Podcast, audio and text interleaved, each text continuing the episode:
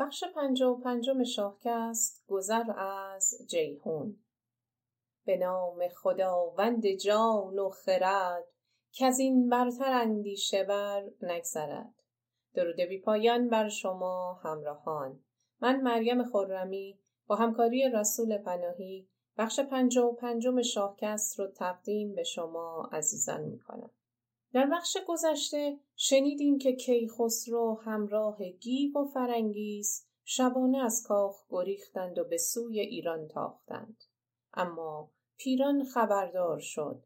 برادرانش را به دنبال اونها فرستاد. سپاه توران شکست خورده برگشتند. این بار پیران خودش با سپاهی هزار نفری به دنبال اونها تاخت.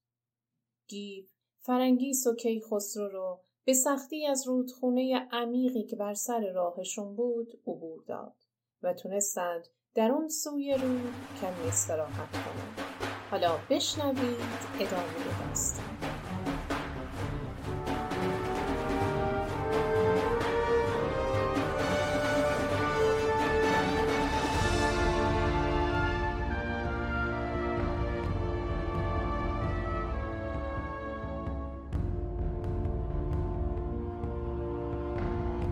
سپاه پیران به اونها نزدیک شدند گیو کیخسرو و مادرش رو به بالای تپه فرستاد. آماده شد تا به تنهایی به نبرد با اون سپاه بزرگ بپردازد. سپاه پیران به کنار رود رسید. اما رودخونه راه رو بر اونها بسته بود. پس به ناچار همه ایستادند. گیو در آن سوی رود در مقابل اونها ایستاده بود. پیران از دیدن اون خشمگین شد. اما گیو با اراده محکم کمی جلوتر اومد فریادی کشید و مبارز طلبید. صدای فریاد اون مثل رعدی خروشان در دشت پیچید و آتش خشم و کینه پیران رو شعله برتر کرد. گیو چطور به خودش این جسارت رو میده که یکی و تنها در برابر این لشکر بزرگ رجز خانی کنه؟ پیران دیگه نمی‌تونست خشمش رو کنترل کنه. پس لب به دشنام گشود و فریاد زد. ای بدتن بد نژاد تو به تنهایی برای جنگ با سپاه به این بزرگی اومدی. الان زمان مرگت فرا رسیده. یک سوار جنگجو اگر هم مثل کوه آهن باشه وقتی هزار مورچه بهش حمله کنند تنش رو مثل مردار به خاک میندازن. مگه تو سخن اون دلاور رو نشنیدی که می‌گفت گوزنی که زمان مرگش فرا رسیده باشه روزگار اونو به سوی من میاره تا شکارش کنم حالا تو هم مثل اون گوز روزگارت به سر رسیده. پیش من اومدی تا بکشمت.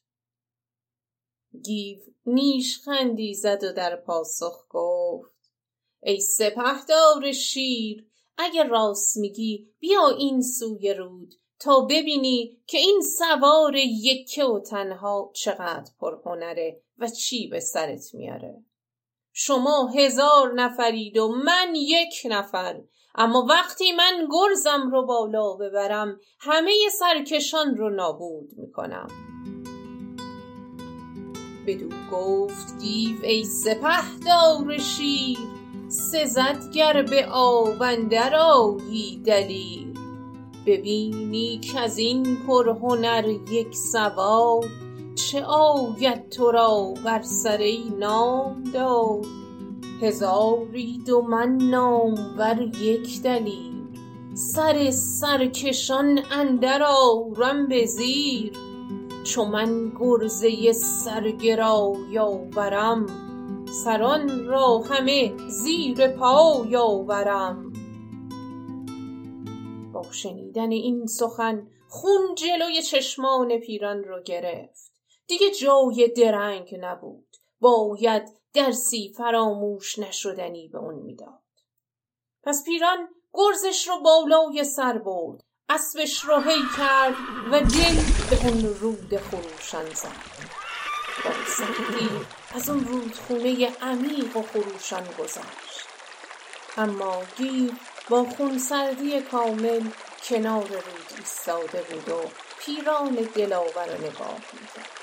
اونقدر صبر کرد پیران با اسبش کامل از آب بیرون. کیخسرو و فرانگیز از بالای تپه با نگرانی چشم به اونها دوخته بودند. سپاهیان توران هم همه از اون سوی رود نظارگر بودند. کسی نمی‌دونست سرانجام نبرد اون دو دلاور چه خواهد شد. اما ناگهان گیو پا به فرار گذاشت. فریاد شادی تورانیان بلند شد.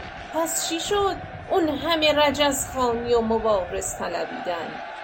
گیو به سرعت میتاخت و پیران هم خشمگین با تمام سرعت به دنبال اون بود خبر از نقشهای که دلاور ایرانی در سر داشت. گیو به این ترتیب پیران را از رودخونه و از نقطه دید لشکر کاملا دور. اون در حالی که فرار می‌کرد آروم کمندی رو که همراه داشت از زین باز کرد. سرعتش رو کم کرد و اجازه داد تا پیران به اون نزدیک بشه. به پشت سرش نگاهی کرد در چشم بر هم زدنی کمند رو در هوا چرخوند و به سوی پیران پرتاب کرد. سر پیران در حلقه کمند اون گرفتار شد. گیو ریسمان رو کشید و پیران را از اسب بر زمین سپهدار توران تازه فهمید که چطور فریب خورده و دور از سپاهش کسی اینجا فریاد رس اون نیست. گیو از اسب به زیر اومد لبخندی زد و دست پیران رو بست. سلاحش رو گرفت و خودش سوار اسب سپهدار توران شد و با پرچم اون دوباره به لب رود برگشت به مقابل سپاه بزرگ توران. سپاهیان وقتی از دور اسب و درفش پیران رو دیدند که به رود نزدیک میشه شادمان شدند. اما این شادی لحظه بیش طول نکشید. این گیوه. سوار بر اسب پیران و با پرچم اون فریاد و ناله اونها بلند شد. یعنی پیران کشته شده ترس و وحشت در دل سربازان تورانی افتاد.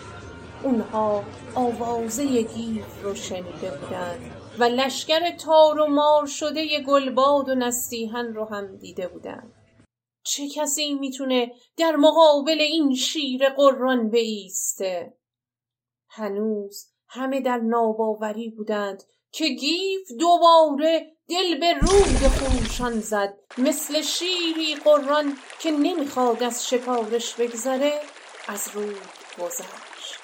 در مقابل سپاه بزرگ تورانیان ایستاد. فریادی کشید و گرز سنگینش رو بلند کرد. به میان سپاهی که هنوز برای از دست دادن فرمانده و سپهدار خودشون شگفت زده بودند تا به هر سویی که می‌رفت سیل کشته ها بود که بر زمین میافتاد و ترس و وحشت در سوی دیگر میدان بر همه چیره می‌شد. به هر سویی که میتاخت همه پا به فرار میذاشتند اونها چاره ای جز فرار نداشتند وقتی همه از اونجا گریختند گیف رهاشون کرد و به سرعت دوباره تن به آب زد و پیروز و سربلند نزد پیران برگشت. اون دست بسته و کشان کشان تا پیش کیخسرو و فرنگیس بود. نگاه پیران و فرنگیس با هم تلاقی کرد غم و درد در نگاه هر دو کاملا پیدا بود. چرا روزگار کار اونها رو به اینجا کشوند؟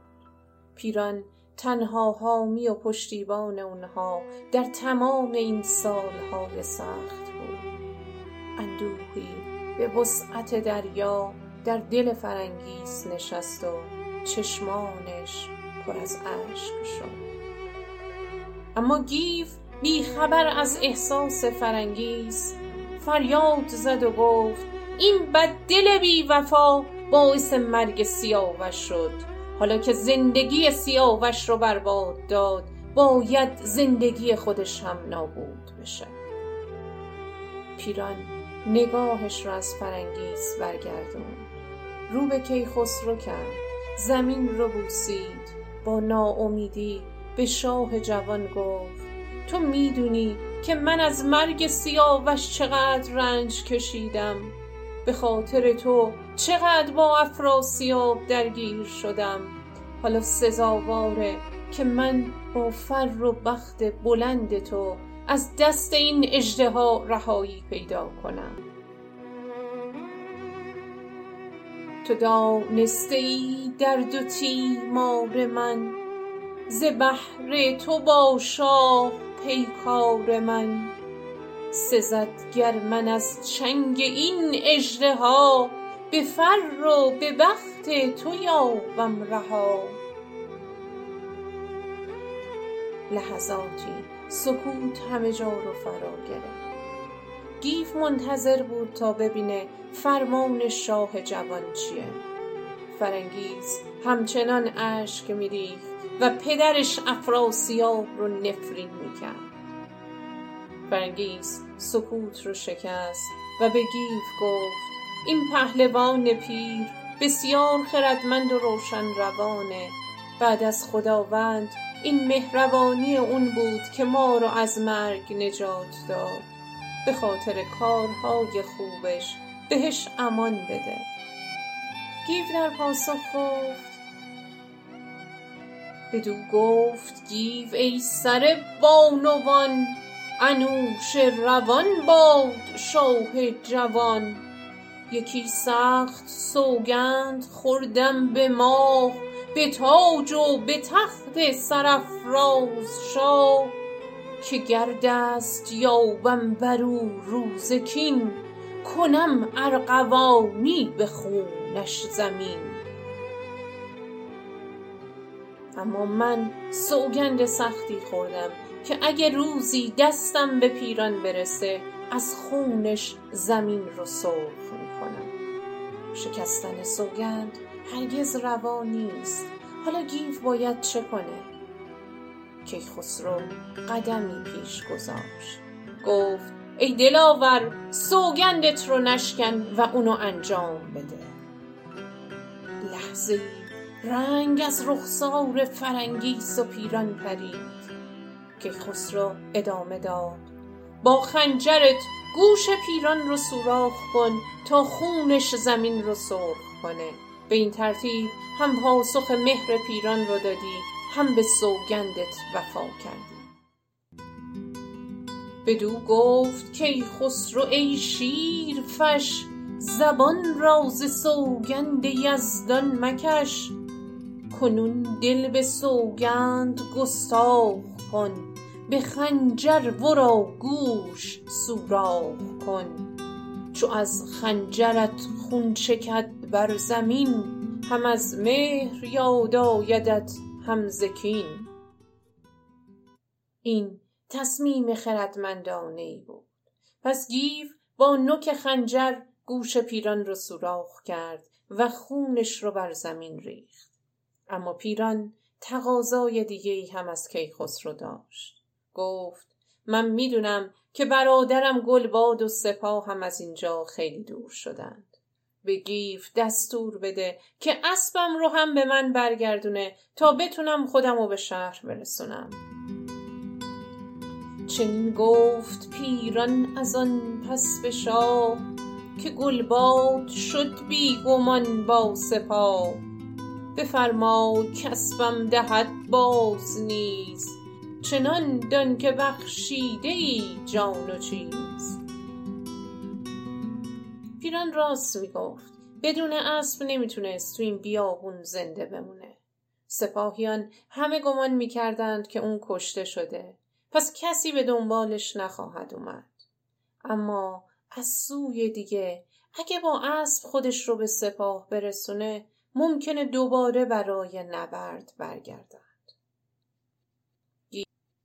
گیف فکری کرد و گفت باشه من اسبت رو هم به تو پس میدم اما دستت رو میبندم و تو سخت سوگند بخور که هیچ کس جز همسرت گلشهر دستت رو باز نخواهد کرد. به این ترتیب گیف مطمئن می‌شد که پیران به خونش برمیگرده و بنابراین اونها فرصت دور شدن از توران زمین را خواهند داشت. بدو گفت گیو ای دلیر سپاه چرا سست گشتی به آوردگاه؟ به سوگند بدهم تو را بار باز دو دستت ببندم به بند دراز که نگشاید این بند من هیچ کس گشاینده گلشهر خواهم تو بس. پیران چاره ای نداشت. پس سوگند خورد و جانش رو خرید و اسبش رو پس گرفت.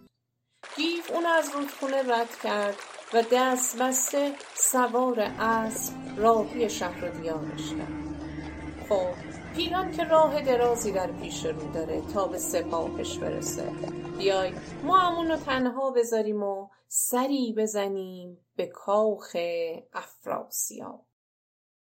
خبر به گوش افراسیاب رسید که گیو کیخسرو فرنگیس رو فراری داده و سپاه گلباد هم شکست خورده. خون در رگهای شاه توران به جوش اومد. باید خودش به اونجا می‌رفت تا ببینه چه خبره. پس تبل جنگ به صدا در اومد و سپاه افراسیاب با سرعت تاختند تا خودشون را به میدان نبرد رسوندند جایی که اولین بار سپاه گلباد با گیو درگیر شده دشت پر بود از کشته های اونها. افراسیاب شگفت زده به هر سو که نگاه می‌کرد جسم در خون کشیده سربازانش رو می‌دید. اینجا چه خبر بوده؟ افراسیاب گمان کرد که گیف با لشکری بزرگ به توران اومده. پس به سپهرم گفت چطور این پهلوان با سپاهی به این بزرگی به اینجا اومده؟ اون وقت هیچ کس از جنگجویان ما اونها رو ندیده. پس چه کسی به اون کیخسرو دیو زاده خبر داده؟ نفرین به پیران که اگه میذاشت من اونو میکشتم امروز این اوضاع رو نمی‌دیدم سپهرم با شرمندگی سرش رو پایین انداخت. گفت اگه دل ما از لشکری هراسان بود کار برای ما آسونتر می‌شد تا اینکه با یک پهلوان مثل گیو روبرو بشیم. گیو تنها بود و کسی همراهش نبود. بعد با تأسف سری تکان داد و گفت همه سپاهیان ما از جنگ با یک نفر به ستوه اومدند و فرار کردند. سپهرم بدو گفت کاسان بودی اگر دل ز لشکر هراسان بودی یکی گیو گودرز بودست و بس سوار ایچ با او ندیدیم کس. ستوه آمد از جنگ یک تن سپاه همی رفت گیو و فرنگیس و شاه اونها سرگرم گفتگو بودند که سپاهی را از دور دیدند این سپاه پیرانه که داره برمیگرده. افراسیاب وقتی از دور پیران رو پیشا پیش سپاه دید شادمان شد. فکر کرد که گیو رو پیدا کرده و پیروزمندانه داره برمیگرده. اما وقتی سپاه به اونها نزدیک شد سر و ریش و روی پیران رو به خون آغشته دید در کمال تعجب دید که اونو مثل سنگ به زین بستند. دو دستش رو هم از پشت با پالهنگ بستند. چشمان افراسیاب و یارانش از تعجب گرد شده بود. همه به فکر فرو رفتند. این چه معنایی داره؟ چرا پیران پیشا پیش سپاهش اینطور حرکت می‌کنه؟ ورا دید بسته به زین بر چو سنگ دو دست از پس پشت با پالهنگ بپرسید و زو ماند اندر شگفت غمی گشت و اندیشه اندر گرفت. بدو گفت پیران که شیر ژیان نه درنده گرگ و نه ببر بیان. نباشد چنان در صف کارزار کجا گیو تنها بد ای شهریار. پیران با شرمندگی گفت شیر درنده و گرگ و ببر هم در میدان رزم چنان نیستند. که گیو به تنهایی نبرد می‌کنه بعد تمام داستان رو برای شاه باز گفت و ادامه داد گیو منو سوگند داد که تا به ایوان خودم نرسیدم به کسی نگم که دستم رو باز کنه. نمی‌دونم چه رازی در کار روزگار نهفته است که مهرش رو از ما بریده. به جان و سر شاه و خورشید و ماه به دادار و خرداد و تخت و کلاه مرا داد از این گونه سوگند سخت. بخوردم چو دیدم که برگشت بخت. که کس را نگویی که بگشای دست چنین هم روی تا به جای نشست. افراسیاب وقتی این سخنان رو شنید نعره ای کشید و لب به دشنام گشود و سوگند خورد. که گر دیو گودرز و آن دیو زاد شوند ابر غرنده گر تند باد. فرود آورمشان ز ابر بلند بزد دست و از گوز بگشاد بند. میانشان ببرم به شمشیر تیز به ماهی دهم تا کند ریز ریز. چو کیخسرو ایران بجوید همی فرنگیس باری چه همی. اگه گیرشون بیارم تکه تکهشون می‌کنم تکه هاشونو در آب دریا میریزم. تا خوراک ماهیا بشن. کیخسرو پدرش ایرانیه و می‌خواد به ایران بره. اما فرنگیس که شاهزاده تورانیه اون چرا همراهش رفت؟ دیگه جای درنگ کردن نبود. اونها به سرعت به سوی جیهون تاختند افراسیاب به هومان گفت اگه اونها از جیهون رد بشن همه رنج های ما به باد پیشگویان گفته بودند که پسری از نژاد تور و کیقوباد بر تخت شاهی می نشینه و توران زمین رو ویران می‌کنه.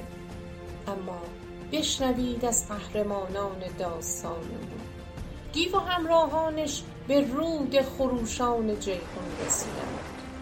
رود که نه شاید بهتره بگیم دریای جیهون مرز آبی بزرگ ایران و توران اونها باید با شتاب خودشون رو به اون سوی رود میرسوندن تا از دست تورانیان در امان بشن پس گیو و شاه جوان نزد باشگاه رفتن گیو کیخسرو رو نشون داد و گفت یک کشتی خوب و نو می‌خوایم که برازنده این شاه باشه اون باشگاه تمکار نگاهی به اونها کرد و فهمید که بسیار شتاب دارند و در حال فرار.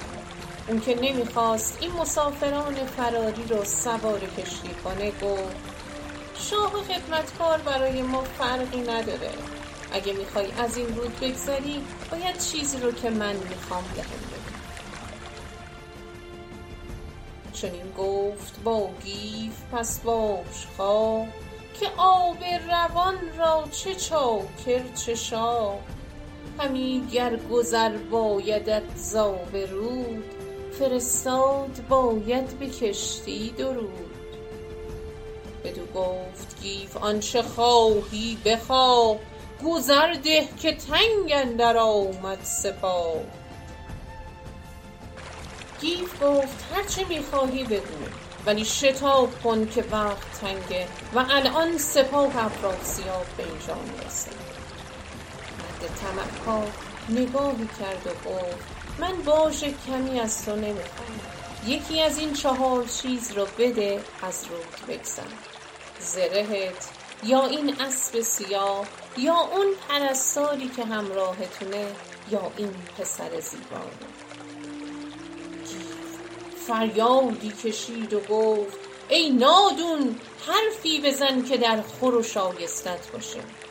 اگه تو هر بار چنین باژی می‌گرفتی که الان این حال و روزت نبود تو کی هستی که می‌خوای شاه یا مادرش رو به تو بدم؟ این اسب هم شبرنگ بهزاده که باد به گردش نمی‌رسه.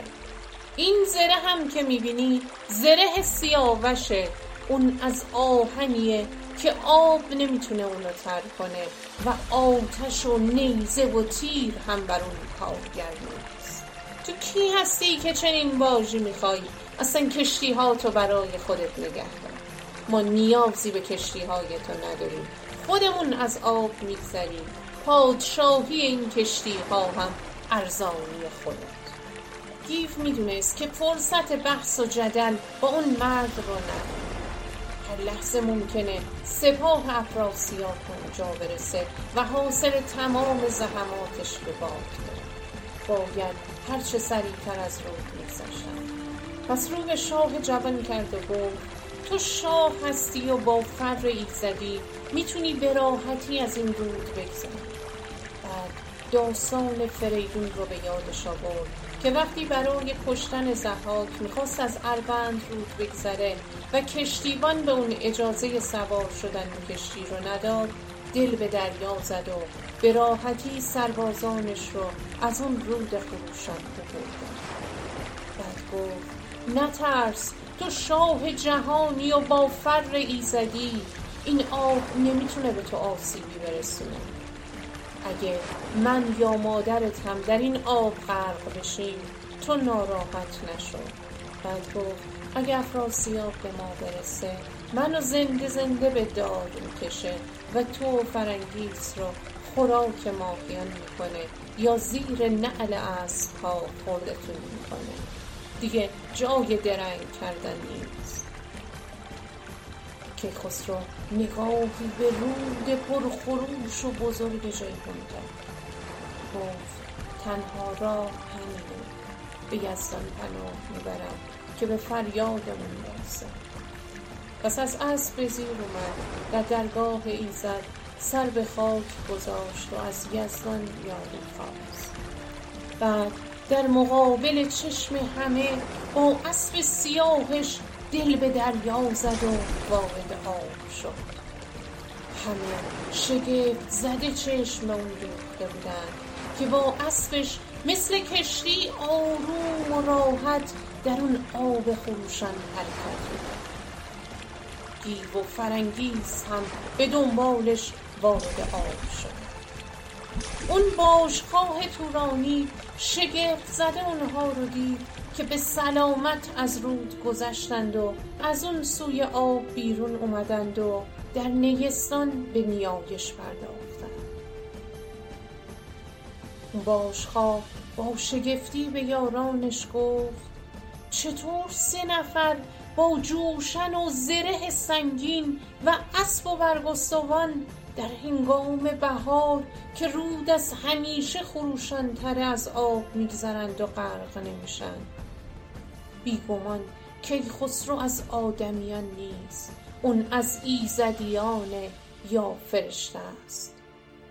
در بخش بعدی همراه ما باشیم با ادامه این داستان زیبا. روز روزگار بر شما خوش باد.